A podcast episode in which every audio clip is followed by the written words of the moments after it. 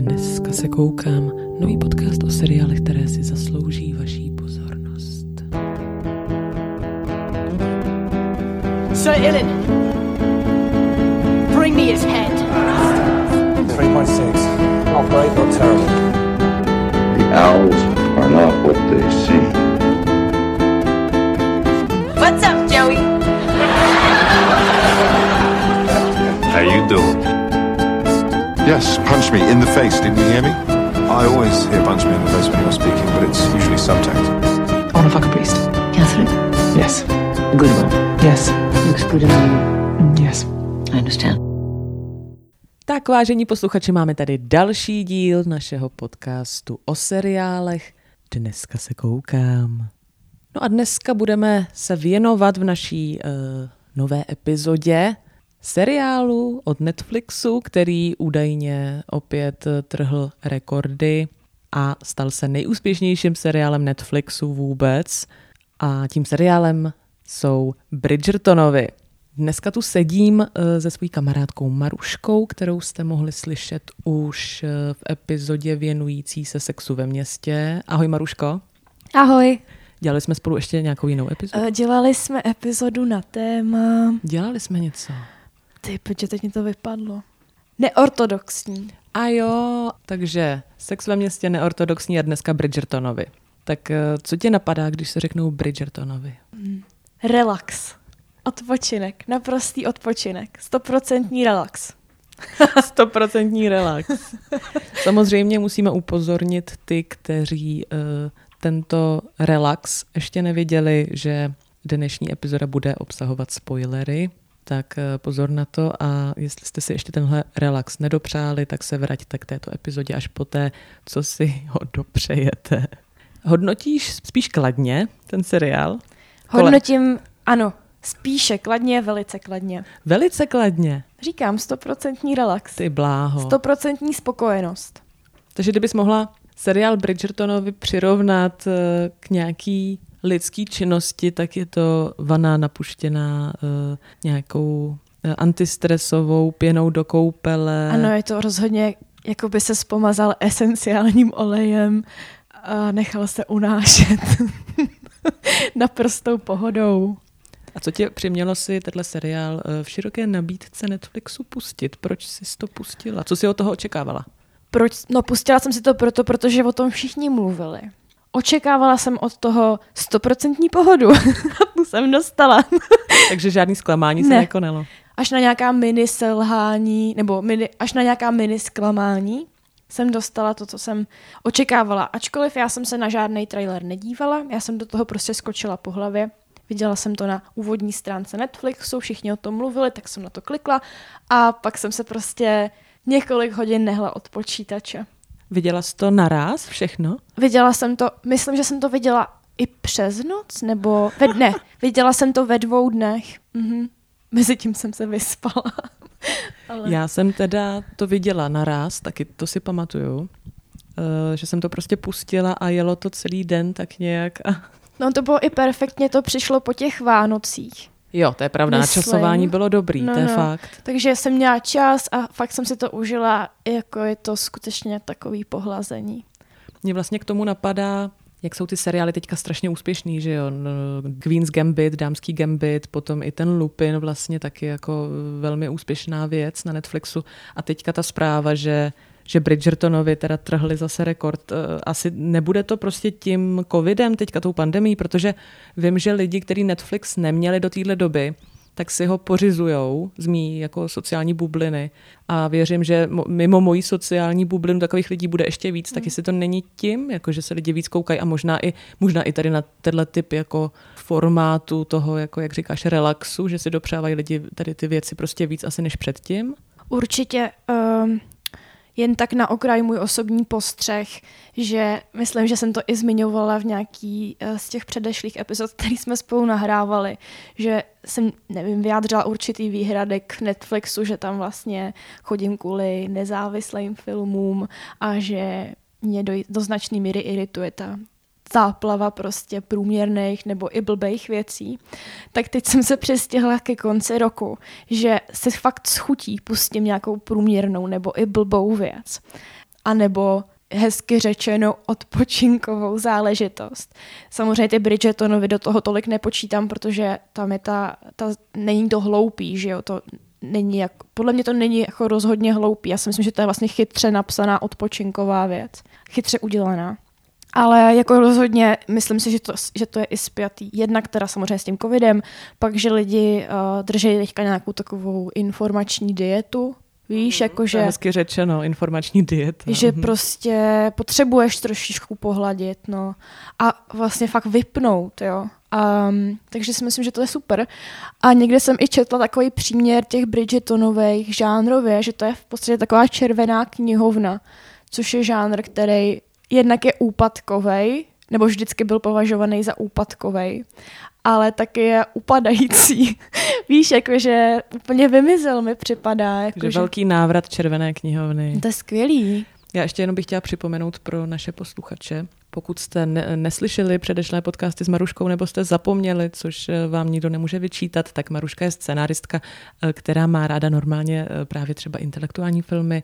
Velmi si cení Bergmana, na kterého psala bakalářskou práci a, a proto si po sexu ve městě a dobře neortodoxních teďka dopřáváme epizodu o Bridgertonových, tak jenom abyste se nedivili, až, až začne řešit třeba hlavní zápletku příliš odborným způsobem, tak nemůže za to, už je taková to nebudu dělat. To, to ne... já jenom, kdyby se náhodou stalo, kdyby tam uh, spadla do tady té pasti, tak... Do téhle retoriky nepřepnu, protože to se k těm Bridgetonovým vůbec nehodí. Ale jo, dobře, že se to upozornila, protože občas prostě... Stane se i nejlepším z nás. Mě to, mě to sto schramstne. Ano, ano. Ještě teda, než se, než se dostaneme k tomu, co si načala, k té červené knihovně, to mi připadá jako dobrý vlastně začít od toho a od nějakého toho kostýmního, jakoby historického žánru, tak bych eh, zmínila, co tomu seriálu asi paradoxně pomohlo, byl celý ten skandál s tím obsazením, že jo, kdy lidi a bohužel i čeští novináři třeba i pro novinky, jeden z nejčtenějších našich eh, informačních spravodajských serverů, eh, komunikovali podle mě trochu nešťastně a bezobsažně. Eh, tady, tady tu celou jako mm, věc ohledně, ohledně obsazení tedy afroamerickými herci, a, a bohužel přispívali teda negativně do tady té konverzace u nás, ale netýkalo se to samozřejmě jenom České republiky. Máš k tomu něco, nějaký komentář, uh, co si o tom myslíš, jak, jak jsi to vnímala, nebo jestli jsi z toho všimla, jestli jsi to vypozorovala? První věc, novinky CZ jsou kanál, takže mě vůbec nepřekvapuje, že o tom referovali tímhle způsobem. Ale já jsem si toho samozřejmě všimla. Uh, nezaznamenala jsem tolik negativity v médiích, a to protože držím informační dietu. Ano, ale, toho. ale takhle, no, tak samozřejmě mě to jako zaskočilo, nebo nezaskočilo, to je takový špatně zvolený slovo. Nicméně je to, je to gesto, je to určitý gesto, který je velice výrazný v tom seriálu, takže to je nepřehlédnutelná součást prostě nějakého tvůrčího statementu, který mi ale byl právě strašlivě sympatický. A bylo to pro mě velice ozvláštňující a musím říct, že to pro mě bylo osvěžující, skut, jako, jako opravdu divácky mm-hmm. osvěžující. Jo. Nedívat se jenom na ty prostě bílí lidi, jo. To, mě, to už mě tak jak otravuje. Si, jak by si ten statement popsala nějak jako stručně? No, jak bych ho popsala? Nebo interpretovala? No, tak asi, nevím, jako že nějaká zažitá interpretace prostě nějakých dějin nebo historie, mm, striktní, nějaký rasový prostě v rasovém zobrazení ještě abychom Nebo... možná jenom uh, uvedli, o co jde, pro ty, kteří by si toho náhodou nevšimli, když věřím, že takových lidí moc asi nebude, protože toho fakt jako by, byly plný, plný internety, tak se vlastně řešilo, že, že tedy uh, kromě toho, že lidi nadávají obecně, že, že Netflix až příliš upřednostňuje menšiny, ať už rasové nebo co se týče sexuální orientace, tak uh, v tomto případě byli ještě, ještě naštvanější, protože operovali s tím, že jde o historický seriál, o historickou látku a e, v té údajně jako nemá, já nevím, Černá královna, e, Charlotte e, nebo Černý vévoda co dělat, že zkrátka v kontextu, v historickém, kulturním, sociálním kontextu je to chybně a jejich děti potom v tom mají guláš. Tak To, abych to uvedla ještě jako teda nějak, čeho se týkala ta, ta debata. Tak prosím vás, děti. Tohle je uh, historický, rá, rádoby historický melodrama, který jako nezobrazuje uh, realitu. Prostě to je fikce. A připadá mi úplně v pořádku, když v dnešní době, která navíc rezonuje tímhle tématem, je v podstatě deformovaná ta historie tímhle způsobem, protože to je prostě fikce, je to prostě melodramatický seriál. Já tady tluču do stolu, protože mě to rozčiluje. Ale, a, takže je to úplně v pořádku a zkrátka tyhle ohlasy mi připadají nemístný. A je to, je, je to rozhodně kontroverzní téma. Myslím si, že uh, pakli, že bychom se nacházeli třeba v jiném tvaru, v jiném formátu, mluvili bychom o jiném typu látky, tak asi by tam bylo na místě něco namítat. Jo? Já nevím, prostě kdyby někdo udělal dneska dokument, který by jakoby vlastně nebo nějaký non-fikční film, který by tu realitu zobrazoval tímhle způsobem, ale furt se jedná o nějaký úplně legitimní autorský gesto, prostě, který je tak strašně transparentní, že eh, prostě jo, někdo s tím může nesouhlasit, ale to je tak celý, co s tím může dělat, jako ty ohlasy, že tohle to je prostě nepřípustný a, a tak dále, to mi připadá opravdu na hlavu, jo. Takže mě, já osobně jsem toho velkým fanouškem, chápu lidi, kteří jsou z toho třeba nějaký starší ročníky, kteří jsou z toho jako trošku vyvedený z míry. Takhle, no. Děkuju, děkuju, děkuju za názor. já, s ním, já s ním vlastně víceméně souhlasím. Dáš mi klíčenko. Zkusím nějakou vyhrabat. Hele, zrovna teďka jsem nedávno nějakou vyhodila, tak já, eh, já jako to mě teď mrzí. Já mám ráda klíčenky. Tak to mě teď mrzí. Příště, příště nevyhazuju klíčenky, budou se hodit eh, minimálně za názory. Eh, No, takže Červená knihovna. My jsme požádali ještě kamaráda Vadima, našeho kamaráda a spolužáka z tvého ročníku, který vlastně... Mého švárného rytíře udatného. Tvůj švarný, udatný rytíř vlastně uh, taky mluvil o tom, že se těšil, já ho tady budu, já uh, občas vytáhnu jeho názor, který nám laskavě poslal, tak ho uh, vytáhnu víckrát, ale vlastně on tady taky mluví o tom, jak se těšil na Bridgertonovi, i protože to očekávání nějak bylo spojené tady, tady s, s žánrem, řekněme trošku jako Jane Austenová, moderní pojetí, nebo moderní pojetí, myslím tím asi, co, co lidi tak jako očekávají na Netflixu, třeba mladí lidi, že jo. Často se mluvilo o tom, že je to takový trošku něco mezi Jane Austenovou a Superdrbnou, což mi přijde docela jako výstižný popis toho. Tak jaký je tvůj vztah tady k těm věcem? Vím, že malé ženy si že jo, třeba měla ráda, ale co, co Jane? Jane Austenová mě se osobně tolik nedotkla, já jsem ji tolik neprožívala. Tohle mě minulo, ale malé ženy zbožňuju. A viděla jsem snad všechny filmové adaptace. Aha, a kolik už jich je? Prosím? Já si myslím, že jich je aspoň, aspoň čtyři, co jsem viděla. A pořád, i když jsem strašný fanoušek Grety Gerwig, tak mě pořád nejvíc bere ta verze z roku 94 s Vinonou Ryder v roli Joe. To je ne, podle mě nepřekonatelný. A kdo tam hraje toho jejího Jež, tak to teď nevím, to je nějaký nějaký herec, no. Okay. Ale ta Vinona tam je tak utkvěla, to je prostě krásná její role a malé ženy jsou úžasný. Takže ty malé ženy uh, mi to hodně připomínalo, ale samozřejmě uh, taky proto, že tam se řeší pořád uh, to samé téma té ženské emancipace. Uh, v Bridgertonových hlavně prostřednictvím postavy Eloise. Ano, což je, to jsme se shodli my dvě, že, že to je naše oblíbená postava. Určitě. tak ona je fakt hrozně jako i nakástovaná, jako, že jí hraje hrozně rostomilá herečka. A strašně šikovná herečka. Mm-hmm. Já si myslím, že to je hvězda úplná, budoucí hvězda. No, já teda nemám vlastně, já nemám ráda moc osobně, když se teda spojuje Jane Austenová s Červenou knihovnou, Jo, taky s tím nesouhlasím, to si myslím, že je mimo. Červená knihovna beru skutečně jako něco úpadkového, no, což samozřejmě. Jane Austenová není. Ano, není, protože ona, ona že jo, v první řadě nepíše o lásce, jako spíš o nějakém svém stavu ve světě, že jo. A s, potom tady máme Bronteovi, ale to už, to už je úplně mimo Bridgetonovi, bych řekla, protože to, ať už mluvíme o tý nebo o tý třetí sestru jsem teda nečetla, to ani vlastně nevím, jak se jmenuje ta její kniha, ale ty dvě byly mnohem temnější, že jo, co si pamatuju, to opravdu uh, už, uh, to nemá s červenou knihovnou už vůbec nic společného, to aspoň ta Jane, Jane Austenová tam má ty happy endy jako nějakou naději, um, po těch všech eh, myšlenkových pochodech, tak tam, tam ta podobnost asi aspoň v tomhle je. No, tak eh, dobrý, tak jsme zpátky u Bridgertonových a o tom, že teda mluvíme o nějaký Jane Austen lomeno eh, Červená knihovna inspiraci. Je to, jedná se teda taky o adaptaci knížek. Je to vlastně osmidílná sága. To jsem ani nevěděla. Už je tedy ohla, Netflix ohlásil druhou sérii. To je jasný. To je jasný. Asi to nebude hned, asi to nebude ani tenhle rok, počítám. Tak to mojí mamce Ne, nebudeme urve říkat. srdce.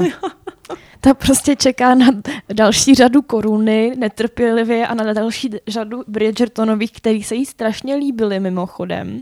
Tak mě to i překvapilo, protože jsem si říkala, přece jenom je to jako mladistvá věc, jo? je to prostě, je to, je to teda evidentně cílený na mladý lidi a mámka z toho byla moje úplně unešená. Strašně si to užila. Moje máma vlastně taky, i když eh, co neustále opakovala, byl, eh, byly teda především komplimenty k Vévodovi a jeho eh, hezkým tělesným proporcím. To neustála, nebo to... To, to naopak ustála a klidně by ustála toho i více. Ano, no, více moje mamka taky. Pana Vévody. A mámka dokonce moje, sice ona je taková trošku to, uh, no, to nemůžu říct. Ale říkala, že se jí ten vévoda líbil, i když je takovej tmavší. A jsme tam zpátky. A jsme zpátky. Ne, jako, uh, takže říkala, že je teda nádherný a že si to užila. To mimochodem, ale ono, to, to je dobrý, že jsi to, že jsi to zmínila, protože jsem si všimla v konverzaci na českém Netflixu na Facebooku, že s panem Vévodou a obsazením tedy tohoto herce do role Vévody neměli problém ženy, ale muži. No to je jasný. Samozřejmě. No to jsem, prosím tě, to je jenom takhle k dobru. Já jsem, to je totiž takhle, to ono ještě to s tím souvislí, jakože vlastně někdo by asi řekl, že uh, Bridgertonovi spadají do kategorie guilty pleasure. A jenom co ještě podle mě spadá do kategorie je nový uh, dokument o Seanu Mendezovi, který byl taky na Netflixu. Potom, co jsem schlédla úplně nadšeně, jsem uh, několikrát, snad dvakrát jsem se dívala na dokument o Seanu Mendezovi, tak jsem šla na ČSFD, kde byl, kde byl prostě komentář od nějakého pána, že tohle to se může líbit jenom buznám, uh, ženským a bohužel i mojí ženě. Tenhle cigán. Tak, ten, tak, tak, tak to jsem miluju. si říkala, jasně, prostě žádlivý chlap, Pepik. Skvělý. No ale Sean Mendes, víš jak.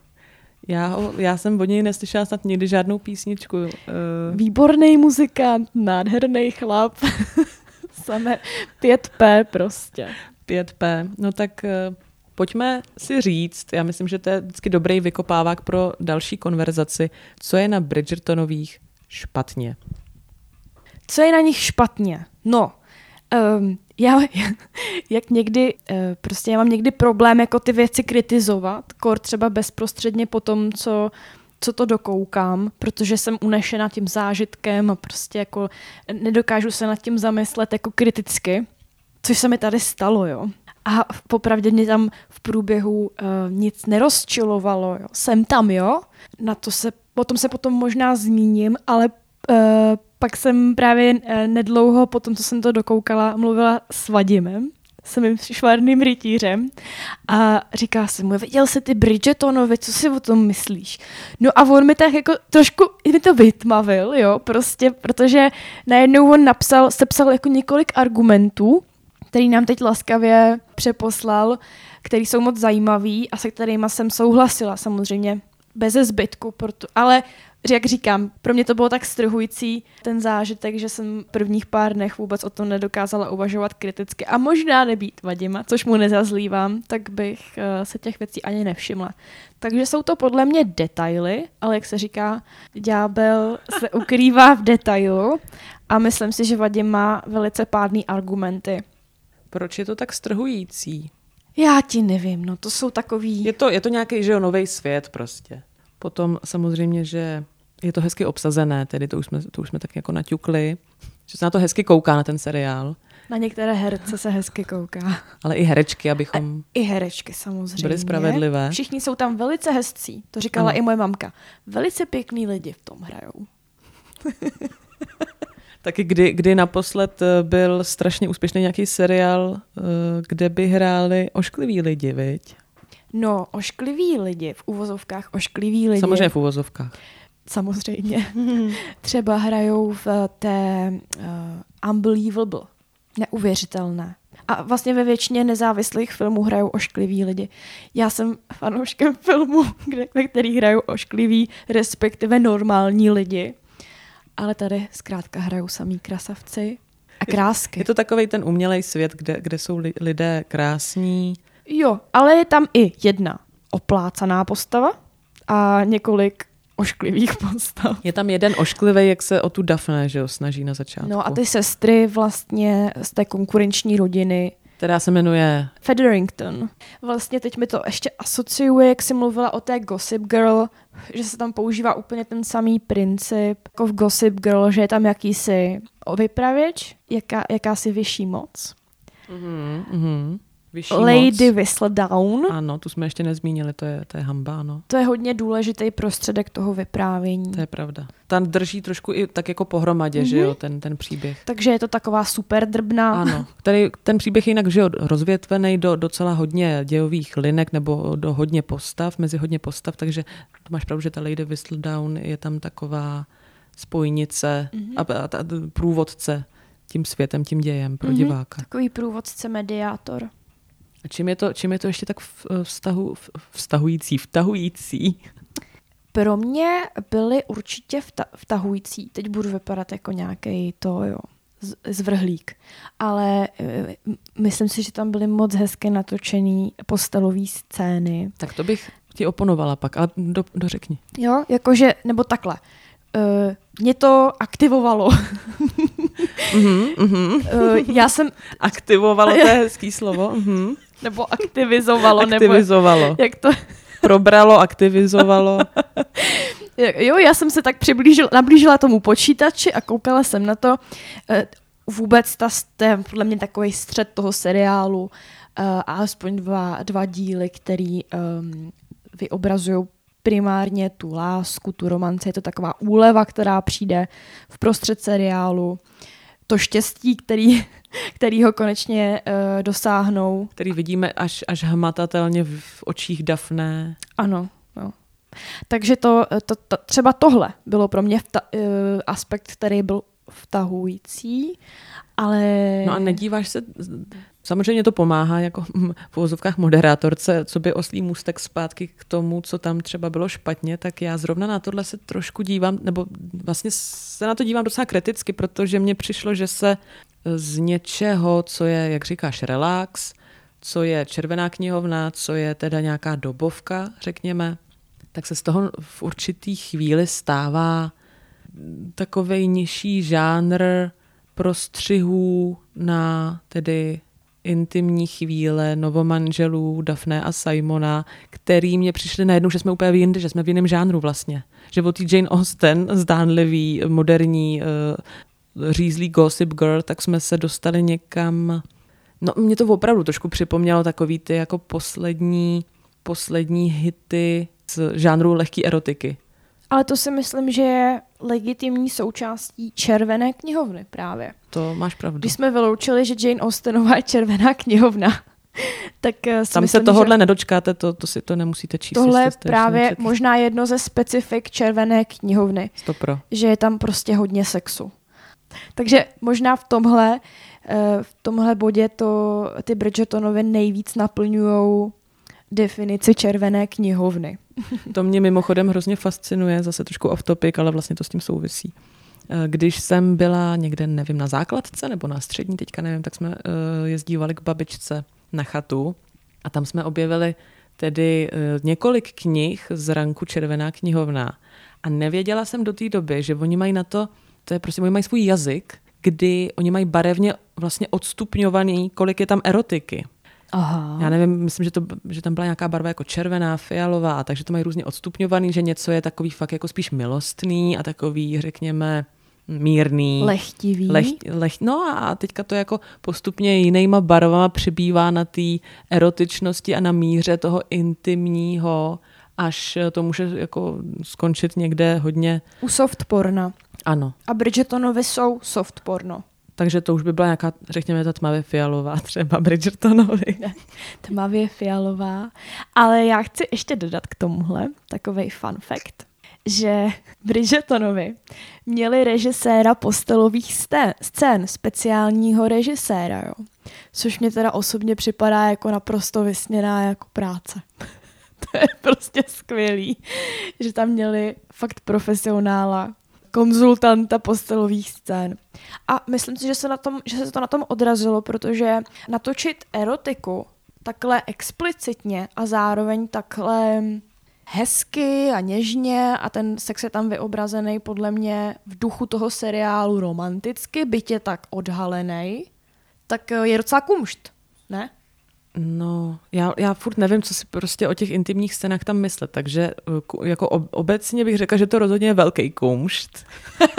Ale nevím, jestli se jim to jako z mého pohledu povedlo tady, nebo, nebo každý, že jo, tak každý máme vkus nějaký jiný a myslím si, že co se týče tyho erotiky ve filmu i v literatuře, tak to je hrozně na debatu vždycky, že jo. Každý snese něco jiného a mě teda tady ne, že by mi to přišlo nesnesitelný co do vyobrazení těch in- intimních scén, ale mně to prostě přišlo na jednu stranu estetizovaný a na, na druhou stranu prostě tak jako podbízevý.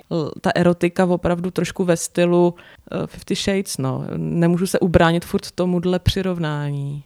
Jo, a s tím zároveň souhlasem, no. Jo, jako, t- ano, ale, mm, no, Ale, ale je, je samozřejmě sympatický na druhou stranu, že, že vlastně všechno to tam dává smysl, asi jak si i říkala. Že to tam má svoje místo, že prostě ten seriál si ani nehraje na to, že jako je něco jiného, než že ti vlastně dá všechno, po čem tvé srdce touží. Teďka eh, mluvím teda spíš o asi ženském publiku, ale že to prostě má všechny aspekty toho, co, co populární seriál pro masy má mít po Vánocích. Ideálně. Po pohádkách prostě si pustit tady tu pohádku, kde ale je sex třeba. to je výborný. Co, co víc si přát? Je to vlastně, ano, je to vlastně pohádka pro dospělé. Určitě. No jasně. Vlastně mě občas, když jsem si tak pročítala ty konverzace na českém Netflixu, uh, upřímně vlastně potěšilo, když tam nějaký muži psali, že na to koukali s manželkou a že to jako dokoukali, že dobrý. Sa- Samozřejmě jako těch, těch chlapů eh, tam bylo mnohem méně než, než tady ženských divaček, to je logický a jasný, ale vlastně mi přijde jako hezký, když ten chlap, jako- je to takový hezký gesto, když s tebou dokouká takhle ženskou a eh, eh, věc eh, lehčího, velmi lehčího žánru, to mi přijde, to je vlastně asi láska. No určitě, když to s tebou přetrpí. Uh, ačkoliv uh, nedokážu si představit, že bych se na tohle dívala s partnerem, myslím si, že by mi to něco vzalo. Že by se nemohla odvázat Že bych a se tomu nemohla tak poddat. tak se zaktivizovat. Že bych tam nemohla volizovat ten monitor. Jako. Je, tak to mě mrzí, že u toho jsem nebyla. Chtěla bych vidět, jak Ale olizuješ opra- monitor. Ale opravdu, Teres, já ti nelžu. Ale no, Dejchala jsi jim doslova na krk, říkáš. já jsem to totiž nečekala, že se to takhle zvrhne. Že zvrhlo se to, to si řekla hezky, zvrhlo se to, já jsem to taky nečekala, najednou se to zvrhlo. Protože ono to vlastně i souvisí s tím, uh, uh, s vývojem té postavy, té Dafne, té debitantky, jo, to která je ano. celou dobu strašně cudná a o tu cudnost tam vlastně strašně jde, to je velký téma. To je ale hezký, hezký, jak zrovna tady tu věc tam komunikujou, to, to souhlasím, jak, jak eh, ty matky jim absolutně vlastně je nepřipraví na tenhle život a nic jim neřeknou. A, a pak uh, Sex je totální tabu v tom světě mm. a pak ona ten svět uh, objevuje. Ten, eh, ten, ten milostný, uh, milostný poměr, nebo mm, prostě ten manželský život. manželský život, tu fyzickou lásku Mhm. mm. objevuje a eh, proto mi připadá vlastně i na místě, nebo nepřipadalo mi to nějaký, víš, eh, nepřipadalo mi to jako mores, nebo necítila jsem tam to nějakého uslintaného režiséra nebo Mm, mm, režisérku, jo. který by se v tom vyžívali, ale v tomhle smyslu to pro mě bylo jako na místě prostě, jo, že ona to objevuje, že to je pro ní jako velká věc a že se nechá unášet prostě tou sexuální energií. Jo, No. tady k tomu bych dodala, právě bych znova vytáhla našeho Vadima, který, eh, co se týče teda sexuálních scén a hlavně teda jedné konkrétní sexuální scény, má vlastně výhradu dost na místě a dost důležitou, protože důležitou jako i v rámci eh, příběhu, té hlavní dějové linky, která se točí samozřejmě teda kolem postavy zmíněného vévody Simona a, a Daphne, tedy mladé, mladé debitantky, jak se říkala. Tak tam je, že jo, eh, prostě problém, že my nevíme proč, ale vévoda jaksi nemůže mít děti, nebo řekne Daphne, že nemůže mít děti. My se pak eh, tedy dozvíme, že, že je nechce vlastně, bla, bla, bla, z nějakých důvodů, to jste, to jste viděli, nemusíme říkat. Nicméně je tam teda ta jedna eh, sexuální scéna, kdy Daphne, Vadim to vlastně nazval jako znásilněním, což eh, je, je možná interpretace toho, co se tam stalo. A, a ano, tady přichází jako problém v tom květovaném, teplém, krásném světě, bezchybném, tak přichází problém, tam je problematické, že my máme jako diváci veškeré, už v tu chvíli, kdy se to stane, tak máme veškeré informace, eh, proč vévoda nechce mít děti. Respektive nemáme, ale víme, že je mu, asi může mít, protože víme, jak se chová při tom sexu, na rozdíl od Dafne, že jo? Víme víc než ta postava. My nevíme, co se podle mě ještě úplně nevíme, že to slíbil tomu otci. To, to se podle mě, myslím, ukáže potom. Ale víme, že se chová divně při tom sexu, kdy jako vždycky, eh, jak to říct, Teres, já myslím, že už to víme, ale tohle je hodně zábavný moment, já. kdy mm-hmm. vévoda ejakuluje. to, to já myslím, vždycky... že to fakt nevím, protože já jsem z toho byla zmatená, proč, jako, proč to dělá. Aha. A ano, on při, při každý tý jejich uh, interakci milostné tedy se, se prostě řekněme to normálně udělá uh, mimo, mimo Dafne. Ale vždycky tak strašně vtipně. Uh, že já jsem se, to byly snad pro mě nejvtipnější momenty, kdy on jako ejakuluje někam mimo prostě vedle postele. Mm. Nebo... A Daphne vlastně má pocit, ona totiž neví přece, jak se vlastně dělají děti. Ano, ona vlastně neví, jak to má vypadat, takže se dozví... to chvilku trvá, ano. než jí dojde, že... Uh... Ona se s někým poradí, a už teďka nevím s kým, jestli s nějakou tou služebnou, nebo Myslím, s že se, rodiny, ano, se služebnou. Se služebnou. Oni ty služ, služky vždycky věděli Služky. víc, než, eh. než maminka řekla. Ano, no. Myslím, že je hodně problematický tenhle moment, ať už to víme před nebo po, což se teď uh, nevzpomínám, ale ta Daphne udělá skutečně jako nelogický krok, nebo logický asi v rámci toho, že to je mladá, neskušená holka, a je to, ale samozřejmě podlý, jo. A Vadim vlastně to argumentuje tak, že se zkoušel obrátit role kdyby uh, vlastně to též udělal muž ženě. A v tu chvíli už by to samozřejmě bylo nahlíženo velice problematicky. Jo. Kdežto tady to ten seriál tolik neproblematizuje. A s tímhle já teda právě úplně nesouhlasím, eh, že vlastně Vadimovi připadá, že ten seriál se tváří, že to je eh, v pořádku, to její gesto, že vlastně ona schválně teda na něj vlastně jako na něm sedí a, a nenechá ho, aby utekl a, a vlastně jejím přičiněním teda dojde eh, k ejakulaci tedy eh, do in, in vitro, nebo in jak se to říká. Já, já teď fakt nevím. V České já... republice je taky velice špatná sexuální výchova. To každopádně. takže, takže já, si do svědomí. Já nevím. Nicméně já, já vlastně teďka nejsem si jistá, jestli ten seriál se opravdu tváří, že je to v pořádku, protože já to vnímala jako divačka, že to rozhodně v pořádku není, samozřejmě. I já, ale ten seriál na to vyloženě neukáže. Daphne se zachovala podle. A jak by na to, jakým způsobem by na to měl teda ukázat? Takhle, pozor, já netvrdím, to by byla spíš otázka na Vadima, protože já tohle netvrdím. Ale pak tam uh, vlastně ne, neměla jsem tendenci nad tímhle přemýšlet, uh, protože jsem to takhle nepocitovala jako já, Vadim, poněvadž já.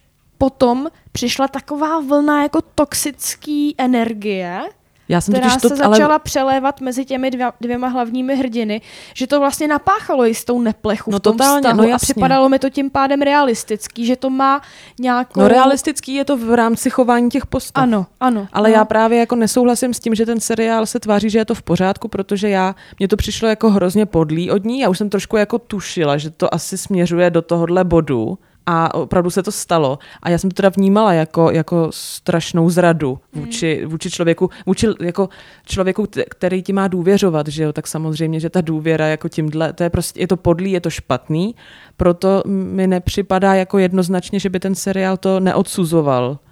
Jasně, jako uh, určitě, ale vlastně tam podle mě Vadimovi jde o to, že ta Daphne vlastně byla vyobrazena, protože je to žena, a byla vyobrazovaná jako žena, zoufalá žena, která udělala zoufalý čin. To, to tak je. Jo, a to tak je. Ale to Ale kdyby to, to, co- udělal muž, rozumíš, Mhm. tak to je prostě problematičtější. Jo, že No, na první dobrou, ale, ale to, že žena zoufalá, to neomlouvá její čin. Jako někdo s ní může třeba víc soucítit, protože je zoufalá, protože... neomlouvá, ale jako společensky je to vlastně furt přijatelnější, než kdyby muž použil, dejme tomu, nějaký násilí, což ona vlastně de facto udělala, aby ji k něčemu přinutil. Kor v posteli, jo. Takže To jo, ale to, to, to se potom, to už je složi, podle mě Je- jako je mnohem to složitější hrozný- otázka, ano. protože když by, já nevím, když Vadim dával ten příklad, pardon, Vadíme, že se tady bavíme a interpretujeme tvoje slova, ale je to, je to naše interpretace a na, naše debata s tím. Nicméně mně přijde tady ta otázka mnohem, mnohem jako prostě složitější a komplexnější v tom, že, že kdyby, dejme tomu teda podle toho příkladu, muž třeba příklad eh, v jiném století scho- schoval antikoncepci nebo propíchnul kon- kondom, tak je to jako horší v tom, že potom se to týká hlavně té ženy, která se s tím musí poprat, protože je to její tělo, že jo, protože ona potom čeká to dítě a tak dále, nebo ona musí třeba na potrat a tak dále. V tomhle je to podle mě, se to nedá úplně dát mezi to rovnítko, ale to, to jako neznamená, že obojí je, je Určitě to napadnutelný má- a odsouzení hodný. Určitě to má za A, za B, za C, je to opravdu jako složitý problém, ale vlastně, když to Vadim napsal a e, nazval to znásilněním, tak, to, tak nás to vlastně v obě trochu zaskočilo, veď? Takový jako tvrdý, tvrdý označení toho, co se tam stalo. Protože jsme vzpomínali, co tam bylo vlastně za znásilnění. Co to vlastně bylo? No a my jsme si řekli, co tam vlastně bylo za znásilnění, protože jsme to takhle nečetli. Ale de facto to znásilnění je, protože to je Hmm. Ano, je to, je to vlastně, myslím si, že to i odpovídá definici znásilnění. Ačkoliv on nebyl přinucen k tomu s ní ten sex mít, on ho s ní měl dobrovolně, ale pak došlo, no asi je to opravdu problematický, Hmm, mm, myslím určitě. si, že to nevyřešíme. Ale rozumím Vadimovu rozhořčení a připadá mi to jako minimálně inspirativní podnět. Ale já, já s tím úplně souhlasím, protože já jsem se na tu Dafne taky tady tím způsobem dívala, že, že prostě jako... Ale To- vidíš, jako rozhodně to je taková, taková jakoby blbost, by se řeklo, a je to, roz, rozproudí to takhle strašně zajímavou debatu. No ona to, tak ona to není blbost právě ani v tom seriálu, že jo, protože tam, tam potom prostě půlka seriálu se řeší mezi nima tohle. Oni, ono to vypadá, že oni samozřejmě se nerozvedou, protože v té době to nebylo eh, na stole, ale vlastně se odloučí, že jo. Vlastně jako jejich vztah eh, tímhle skončí na dlouhou dobu. Říkám pak, jak jsi, jak jsi zmiňovala, že ta důvěra hodně utrpěla v tenhle moment, eh, tak potom dochází k velice zajímavý, a to je právě docela zvláštní, jak ten seriál pracuje i s diváckým očekáváním a s diváckýma emocema. Eh, I když jsem říkala, že to byl stoprocentní relax, tak já jsem z toho potom už jsem tam byla unavená, hlavně v té poslední fázi, kdy docházelo právě k té jejich výměně té toxické energie a bylo to najednou pro mě hrozně náročný a už to bylo, už to bylo nepříjemný, protože se to problematizovalo ten děj a vlastně po té selance, po té první půlce, která byla pohodová, přišlo mm-hmm, tohle. Mhm. A komplikovalo se to. A mně se to nelíbilo jako divačce, Jo, protože to nebylo prostě tak snadný. Tak ale zároveň eh, jako ta jistá toxicita, ono, já myslím, že to není logický, že, že to prostě ani v životě, v realitě není, eh, že- to nemá logiku vlastně někdy, jak se k sobě navzájem chováme. no, no, a no, tady právě. mi to přišlo jako docela realistický ano, otisk. autentický, přesně tak, jo, a souhlasím. zároveň mě to jako diváčku hrozně rozčilovalo, Jo, protože jo. jsem tomu nerozuměla. E, Bylo to znepokojující každopádně, no. Takže já si myslím, e, ještě abych se vrátila úplně na začátek, že to opravdu není jako blbý, že to je sice lehký žánr, ale že to je velice chytrý. Že to má nějaký přesahy, zkrátka. Určitě. Mně, mně právě ten jejich vztah připadal, a to mi vlastně, to mi přišlo dobrý, že mi připadal jako takový to jako love and hate relationships, eh, nevím, napadá mě, že jo, Zelda a Fitzgerald, eh, nemůžete žít bez sebe, ale ani spolu. A to mi přišlo, že vlastně, ale to tak jako na začátku trošku tušíš, že to tak možná bude, protože oni jsou charakterově tak rozdílné osobnosti s rozdílnou zkušeností životní, ještě do toho jsou nějaký tajemství tam, což nikdy není dobře, když ty tajemství se kor vztahují na nějaký dost důležité věci a k vaší budoucnosti.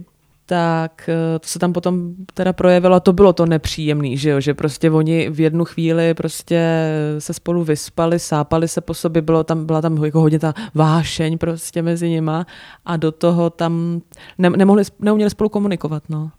Právě, že mi připadá vlastně na tom výborný, jak to vychází z toho úpadkového žánru červené knihovny a používá to ty kliše, ale vlastně je to všech, všechno tam je a zároveň je to strašně dobře ozvláštněný. V detailu, v nianci, takže jako eh, všechno tam je, ale vlastně jednak tím, že to je zmodernizovaný, a jednak tím, že to je opravdu chytře napsaný a s citem a že se tam podle mě i otiskly věci nadčasové, tedy věci, které řešíme my dneska tady, jo? že to prostě v tomhle a s tím kliše to pracuje podle mě hrozně jemně a zároveň opravdu rafinovaně.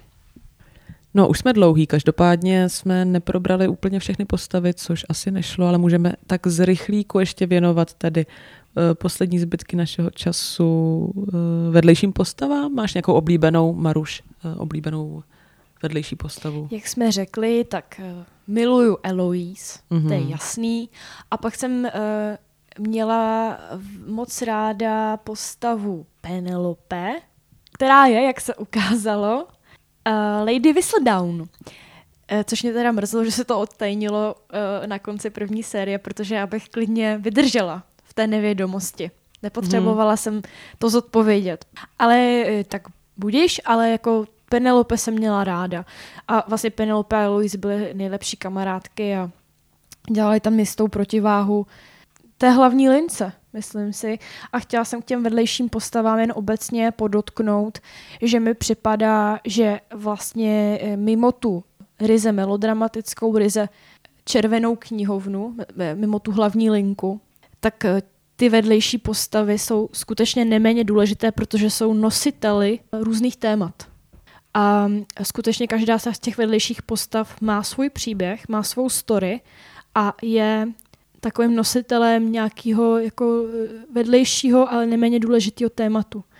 Eh, takže eh, Eloise zastupuje práva žen, že jo, jako je, je zástupkyní toho, té emancipace, téhleté, eh, téhleté kapitoly, prostě, kterou tam načnou v Bridgertonových. A, a pak ti bratři, samozřejmě i jako z, z, z hlediska toho, jak, jak si stáli v té společnosti muži, jo, protože to taky neměli jednoduchý, byli to šlechtici a taky nemohli chodit uh, s kde jakou, nemohli se otočit za kde jakou pěknou sukní. Prostě taky, taky se od nich očekávalo, že budou mít lukrativní nevěstu. Prostě, jo, že, budou, že si najdou dobrou, eh, dobrou party, že si najdou krásnou, bohatou ženskou. A ona se jim třeba líbila jako nějaká obyčejná buchta, že jo, takže e, i, i, i tohle je tam podle mě, teda je to nakousnutý, samozřejmě není to hlavní záležitost, která se v tom e, seriálu řeší, ale i to tam je a je to tam právě prostřednictvím těch vedlejších postav, takže já si myslím, že e, tady není malých rolí vlastně, není, není malých postav, není jako nedůležitých postav. Souhlasím. A mě vlastně, to už jsme se bavili i mimo, mimo záznam, že mě, jak to tak bývá, mm, docela často vlastně bavily ty vedlejší postavy možná i víc než ta, než ta hlavní, znamená to Dafne teda. Dafne je jako není špatná v tom, na začátku v první půlce, není špatná v tom, že to není úplně ta husička, která teda má v hlavě jenom teda toho ženicha a skočí hned po prvním, který jí dá nabídku, e, má nějakou osobnost, ale pro mě není tak zajímavá tak barevná ta její osobnost, jako třeba právě u té zmíněné Eloise, nebo pak tady máme, že tu, tu Marínu, tu jsme uh, ještě nezmínili, což je taky zajímavá postava, která má velký problém, jenž je teda řešen v rámci kontextu doby dost, uh, nebo je to dramatický, že jo, je to prostě průšvih v té době, když, když žena otěhotní a uh, jaksi není se zdána ani zaslíbena nikomu a musí se to rychle řešit.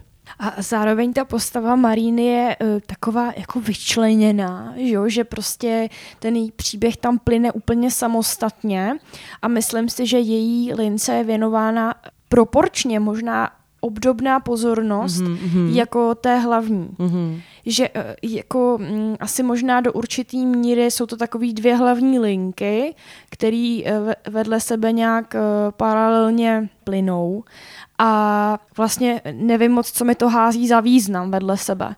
Jo, že asi je to ta holka vlastně, eh, co může potkat holku, která se nenarodila do vyšší společnosti, protože jinak by to bylo strašně jako uzavřený, jo, že a ona vlastně přichází z toho trošku jiného světa, z té spodiny. Jo, jo, z toho jiného světa, to je důležitý říct, ona je hodně jiná než všichni ostatní tam. Ona nežije podle pravidel, myslím si, že je i největší jako rebelka v srdci, větší i než ta Eloise, která sice má jako svoji životní filozofii a politiku jako nastavenou jinak a jinde, že je opravdu ta jako emancipovaná, ale tady ta Marina jako vlastně jí nejde o emancipaci ani tolik, jako třeba teďka jsme měli tu Boženu Němcovou, jako o nějakou svobodu toho, co cítí a jak má žít a jak chce žít, i když to samozřejmě s tou emancipací souvisí, ale vlastně... V jejím případě to není tolik ideologie. Ano, přesně.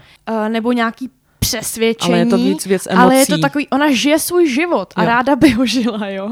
A tam o to jde, to je takový víc fundamentální, ta její potřeba. Ano, ona je méně jako racionální oproti té Ano, Eloise, ale... protože Eloise, byť má svou hlavu a je strašně charismatická jako postava, líbivá vlastně, tak má ale furt na růžích ustláno. Přesně. Mhm. A to ta Marína nemá a prostě podle mě tam ona je, tahle ta postava a proto, proto tam funguje takhle jako vlastně vyloučeně trošku, že je taková jako, mm, ona se trošku vznáší nad celým tím Totálně světem. se vznáší. A ona se vznáší i tak jako právě ide- ideologicky se vznáší, že jo, oni pak řeknou, takhle chceš, takhle chceš skončit jako matka samoživitelka v totální chudobě a ona stejně odpoví, že jo. Jo, takže ona to tam vlastně zrcadlí. Takzvaně nastavuje zrcadlo v téhleté společnosti, v téhleté vyšší společnosti, takže tohle to mi připadá jako hodně chytrý scenaristický tah. Byť taky ta postava Maríny je velice problematická a i když jsem s ní na začátku strašně šla, tak potom jsem se od ní odpojila a zase to je ten narrativ zoufalá žena dělá zoufalé věci. Totálně, totálně souhlasím. Já jsem jí v něčem hrozně obdivovala, že vlastně se nenechá ničem vystrašit, ale už to pro mě právě hraničilo s nějakou, jako s nedostatkem rozumu, nebo takový to jako za každou cenu žít podle sebe, mi v kontextu její situace připadá vlastně tak bláhový, že jsem přesně s ní jako přestala jít, protože A ona pak začne i jako jít přes mrtvo, chodit přes mrtvoly, že jo, zdá se mi, ale ne, nevycítila jsem z toho seriálu, že, eh, mm, že by to bylo tak, že jí, ta, že jí to semlilo, ta společnost. I když to tak asi mělo být, že jí to vlastně deformovalo, to prostředí. ano, a to rozhodnutí, že, že teda svede jednoho z těch bratrů Bridgerton, byly Bridgertonovi. to byl nejmladší Jo, jo. Bridgerton. Ano, protože ta Penelope z té druhé rodiny do něj byla zamilovaná. ano. Strašně zamilovaná Strašně, chudinka. Jasně. Ano, a to, to jsem teda taky jako vnímala jako dost problematický, stejně jako u té Dafne. Je to zase podfuk na toho chlapa, že jo. Ale jsou to ty zoufalé ženy, které dělají zoufalé věci v zoufalé době vlastně, že jo. Že jsou trošku jako nucený, ano. i když teda u té Dafne to je asi, to, to se prostě dá převést i na dnešní dobu. A určitě je hodně takových žen, nebo aspoň z doslechu. Bohužel slýchávám, že teda tady ty podvody na chlapy, aby, aby žena otěhotnila, aniž by o to její partner eh, stál, tak jako to se bohužel děje. Takže to si myslím, že jako nadčasový, ale zrovna tady v případě té Maríny, tam jde opravdu o, o ten kontext hodně, kdy, kdy prostě v dnešní době, i když zase, jako z nějakých sociálních, v nějaký sociální třídě asi ne, že jo. Ano, a, ale tam pro mě, mi to bylo skoro až líto, jo, čistě divácky, že jsem k ní ztratila ty sympatie, protože už mi to přišlo jako čistá vypočítavost. Ale pak se to tak zvláštně utnulo, ten její příběh a já jsem se s tím nakonec smířila, ale i ta postava byla rozhodně vrstevnatá, rozhodně zajímavá a uh, myslím si, že to, že to byl chytrý tah. Jí tam takhle nasadit do toho světa dokonalého. Ano, ano, zase to potvrzuje to, to, co jsi říkala, že ačkoliv je to teda, řekněme, trošku jako hm, obecně pokleslejší žánr nebo lehčí žánr, že to je hodně červená knihovna, tak je to zároveň dobře napsaný. O tom svědčí i ty charakterově opravdu odlišné postavy, které nesou nějaký téma svoje. Určitě. Takže eh, jasně, no. O úplný kokotině bychom se tady teď hodinu nebavili, že jo? Jako, že by nás to asi nevybídlo k tolika tématům a k tolika otázkám. Takže já si myslím, že to je oddechová věc, ale velice chytrá. A s tím se rozloučíme. Dejte nám vědět, eh, nebojte se, nebojte se nám oponovat a přidat nějaký komentář, napsat zprávu na Instagramu, kde dneska se koukám, nebo jinde na zeď, nebo Nějaký hate, hejtí, rasistický. hejtíč, hejtíčku Ideálně. není nikdy dost. Ano, ideálně, ať máme co řešit v další epizodě. tak se mějte hezky a s Maruškou se uh, doufám zase brzy sejdeme nad uh, nějakým dalším seriálem, minisérií, nějakým špekem, ať už to bude o lásce, Nebo o sexu. o sexu nebo o smrti. O, O, nebo o všem. O smrti ne. O smrti ne, Maruška říká, že o smrti ne, tak o smrti ne. Tak eh, mějte se hezky, drazí posluchači a uh, loučí se Maruška Ahoj! a já Tereza se dneska se koukám. Ahoj.